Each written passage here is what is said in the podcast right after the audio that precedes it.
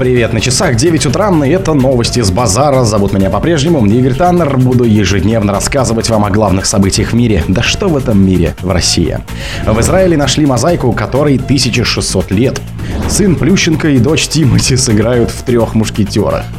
Скафандр Юлии Пересильд выставили на продажу.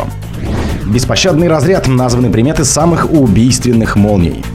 Ученые нашли активы и убежища на рынке энергоносителей. В Великом Новгороде изобрели устройство для обнаружения дронов на море. Спонсор подкаста — Глаз Бога. Глаз Бога — это самый подробный и удобный бот пробива людей, их соцсетей и автомобилей в Телеграме.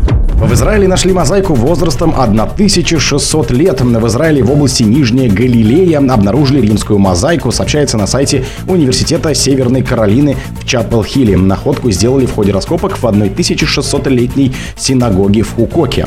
Панно расположено на полу возле главного входа, а в центре мозаики надпись на иврите, вокруг которой венок. Рядом записи на арамейском, где перечислены имена дарителей или художников. С двух сторон от венка на рисунке львов, опирающихся лапами на головы быков.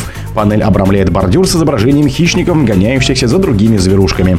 Также археологи наткнулись на еще один фрагмент мозаики, обнаруженный в тринадцатых и двенадцатых годах. На них изображены эпизоды книги «Судей Израилевых», в которых рассказывается о Самсоне. Среди вновь найденных фрагментов изображение филистимских всадника и мертвого солдата.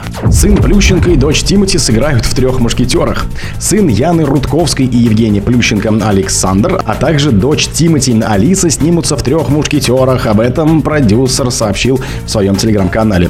Сашка вместе с дочкой Тимати Алисой будут играть в «Трех мушкетерах» героев фильма. В детстве Алиса — наша малышка Миледи, а Саша играет Д'Артаньяна, говорится в посте.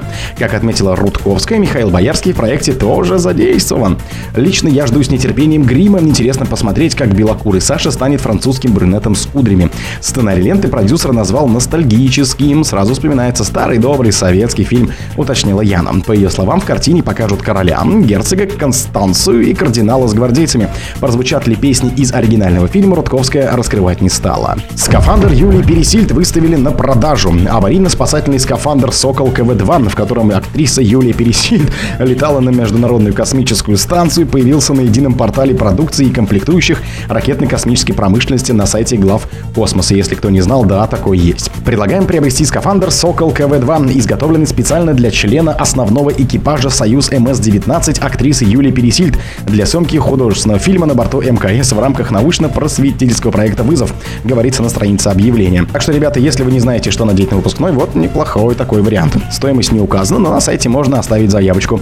Отмечается, что скафандр использовался в космосе. Состояние товара оценивается как идеальное. Его можно использовать как музейный экспонат, ну или для прогулок вечером, а также как реквизит для съемок фильма или рекламы, считают в Главкосмосе. Беспощадный разряд названы приметы самых убийственных молний. В России грозовой сезон длится с мая по сентябрь, пик это в июле, и уже есть первые жертвы. Согласно мировой статистике, каждый год удары молний уносят тысячи жизней.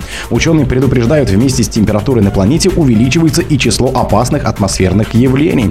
В начале лета в Адыгее погибла туристка. Группа вышла в горы десятого июня, а на следующий день, когда люди оказались на перевале, погода испортилась, началась гроза. Один из разрядов убил девушку. В конце июня на складе в Краснодаре молния ударила мужчину прямо в голову. Камера засняла момент его гибели. Эта видеозапись облетела интернет.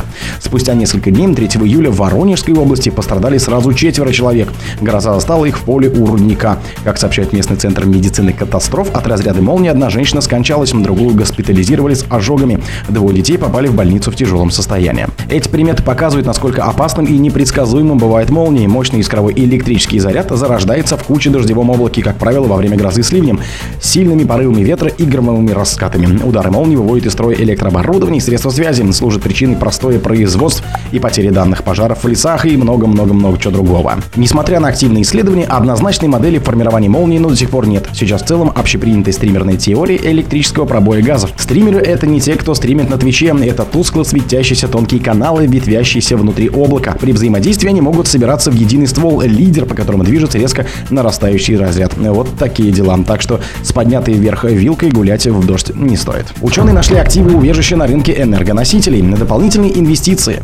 Дополнительные инвестиции и хеджирование в рынок зеленой энергии будут самым надежным способом для снижения рисков при основных вложениях в нефтяной, считают ученые УРФУ. По их словам, проведенный анализ доказал, что такое распределение инвестиций способствует росту прибыли от обоих типов энергоносителей. Для каждого инвестора существует риск, что приобретенные им акции, облигации или валюта могут вдруг бах и упасть в цене. Один из способов застраховать себя от финансовых потерь называется хеджированием, от английского хедж, но она же ограда, пояснили в Уральском федеральном университете имени первого президента России Бориса Николаевича Ельцина. Суть этого защитного механизма заключается в распределении инвестиций между двумя противоположными продуктами, при этом один является основным с наибольшим предполагаемым доходом, а другой вторичным, более стабильным, чтобы компенсировать возможные убытки, если ценность основных активов вдруг упадет, пояснили специалисты. Но очень интересно, ничего не понятно. В Великом Новгороде изобрели устройство для обнаружения дронов на море, и это не глаза. Специалисты разработали для кораблей малогабаритный блок радиолокационной станции на обнаружение беспилотников, низколетящих и полупогруженных, рассказал журналистам руководитель передовой инженерии школы НовГУ Сергей Чеботарев. Он пояснил, что эр эл эс может обнаружить малоразмерные цели в радиусе до нескольких километров. Устройство может обнаружить цель с высокой точностью, определить ее дальность и радиальную скорость, произвести захват и траекторное сопровождение. Разработка прошла серию экспериментных проверок. О других событиях, но в это же время не пропустите. У микрофона был Игорь Таннер. Пока.